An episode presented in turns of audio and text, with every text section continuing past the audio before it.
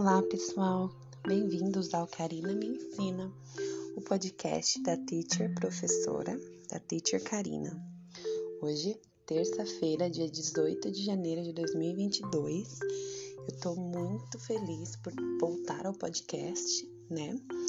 É, a gente faz faz um tempo que eu não que eu não tinha voltado para cá e esse ano pretendo voltar toda semana com um assunto novo.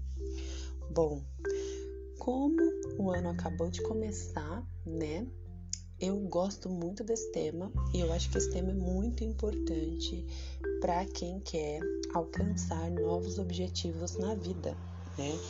O tema de hoje é como organizar suas metas e objetivos. Bom, é, eu acredito que se a gente organiza, né, aquilo que a gente quer mentalmente, principalmente, fica muito mais fácil da gente conseguir visualizar e fazer as coisas para que as nossas metas e objetivos se concretizem, né, na nossa vida. Porque é muito fácil a gente traçar metas é, difíceis, né, metas que talvez dependam aí de coisas muito complexas, né, para elas concretizarem. Então, hoje a gente vai falar um pouquinho de atitudes simples, tá? Mas que vão te ajudar muito a organizar suas metas e objetivos. Eu vou contar um pouquinho de como eu faço. Todo fim do ano, né? Todo fim do ano, eu acho que já faz uns 5 anos que eu faço isso. Todo fim do ano eu traço objetivos para o próximo ano. Eu traço três tipos de objetivo: a longo, a curto prazo, a médio prazo e a longo prazo. A curto prazo, geralmente eles têm que acontecer nos três primeiros meses do ano. A médio prazo, nos seis meses do ano, né, num semestre. E a longo prazo, durante o ano. Por exemplo, beber mais água. Beber mais água é um objetivo de curto prazo me exercitar um objetivo de curto prazo. Porém, uh, terminar uma pós-graduação é um objetivo de longo prazo, né? Algo que eu preciso fazer. Então, vamos lá. É, antes de mais nada, a gente precisa falar um pouco sobre procrastinação, tá? Ela acaba se tornando um vício em muitas pessoas e traz alguns prejuízos, né? Bom, não é legal a gente deixar as coisas para depois, porque quando a gente começa a deixar tudo para depois, vai virando uma bola de neve. Quando a gente vai ver, a gente tem muitas coisas para resolverem. Eu sei muito bem disso porque eu já passei por isso. E hoje em dia eu gosto de resolver tudo que eu tenho para resolver logo, para não ficar é, com muitas coisas. Afinal, assim, eu tenho dois filhos, né? Se eu ficar procrastinando, vai ter coisas da vida para resolver e os meus filhos, tá? Então vamos lá. É, primeiro, a gente tem que entender que sim, a gente só vive uma vez, mas a gente vive todo dia. Então, todos os dias a gente está vivendo, a gente está fazendo algo, né? Então, você ter, esse pensamento assim, ah, só se vive uma vez, ele é meio que autodestrutivo às vezes. Porque realmente só se vive uma vez, mas a gente está vivendo todo dia e a gente está cuidando do nosso corpo, da nossa mente, né? Eh, da nossa inteligência, do nosso senso crítico, então vamos dar uma segurada, tá? Então, é, vamos pensar que quando a gente vai organizar nossas metas, é, a gente precisa ter muita clareza e objetividade a respeito disso, tá? Então, assim, quais são as minhas metas? Por que, que eu quero fazer isso? Por que, que isso é importante para mim? Por exemplo, se uma das suas metas é conseguir um emprego novo, e para conseguir esse emprego você precisa fazer um curso de um mês, e para fazer esse curso de um mês você precisa ter um investimento, como que você vai conseguir o dinheiro para investir nesse curso, para poder se candidatar a alguma vaga de emprego, que é essa vaga que você quer, entende? Então assim, sempre tem um caminho para você atingir o objetivo, conseguir um emprego novo. Então, o que, que eu preciso fazer? Ah, preciso atualizar o meu currículo. Então, você vai colocar lá, conseguir um emprego novo, embaixo, atualizar o meu currículo, enviar para tais empresas, tá? Então, você precisa ter muita clareza a respeito de quais serão as suas metas. Por exemplo, ah, beber mais água. Como que eu vou beber mais água? Eu vou ficar com uma garrafinha, não sou acostumada a beber muita água, então vou ficar com uma garrafinha do meu lado e todos os dias eu vou contar a quantidade de água que eu bebo. É assim que eu faço, tá, gente? Eu fico com uma garrafinha de 500 ml e todo dia eu tenho que tomar 4 a 5 garrafas dessa de água. Então, se a garrafa tá do meu lado, sempre eu consigo, é, eu consigo ter esse controle, tá? Segundo, trace um plano muito bem detalhado, tá? Então, foi o exemplo que eu dei assim. Uh, eu quero mudar de emprego, eu quero aprender algo novo, tá? O que, que você quer aprender? Quais são os benefícios que isso vai trazer para sua vida, tá? Então, assim, ah, você quer mudar de cidade o ano que vem para alcançar essa meta dentro de um prazo realista, né?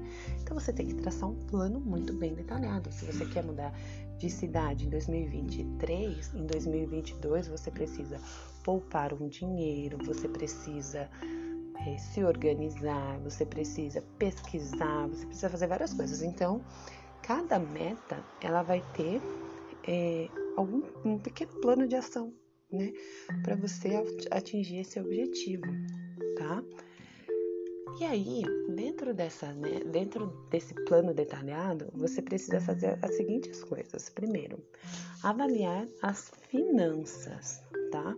Geralmente, metas, elas são muito ligadas, né, com o desenvolvimento pessoal. Então, avalie no que, que você precisa investir, tá? Se você não precisa investir nenhum real, você vai precisar investir tempo, né? Você vai precisar investir paciência, você vai precisar investir algo, né?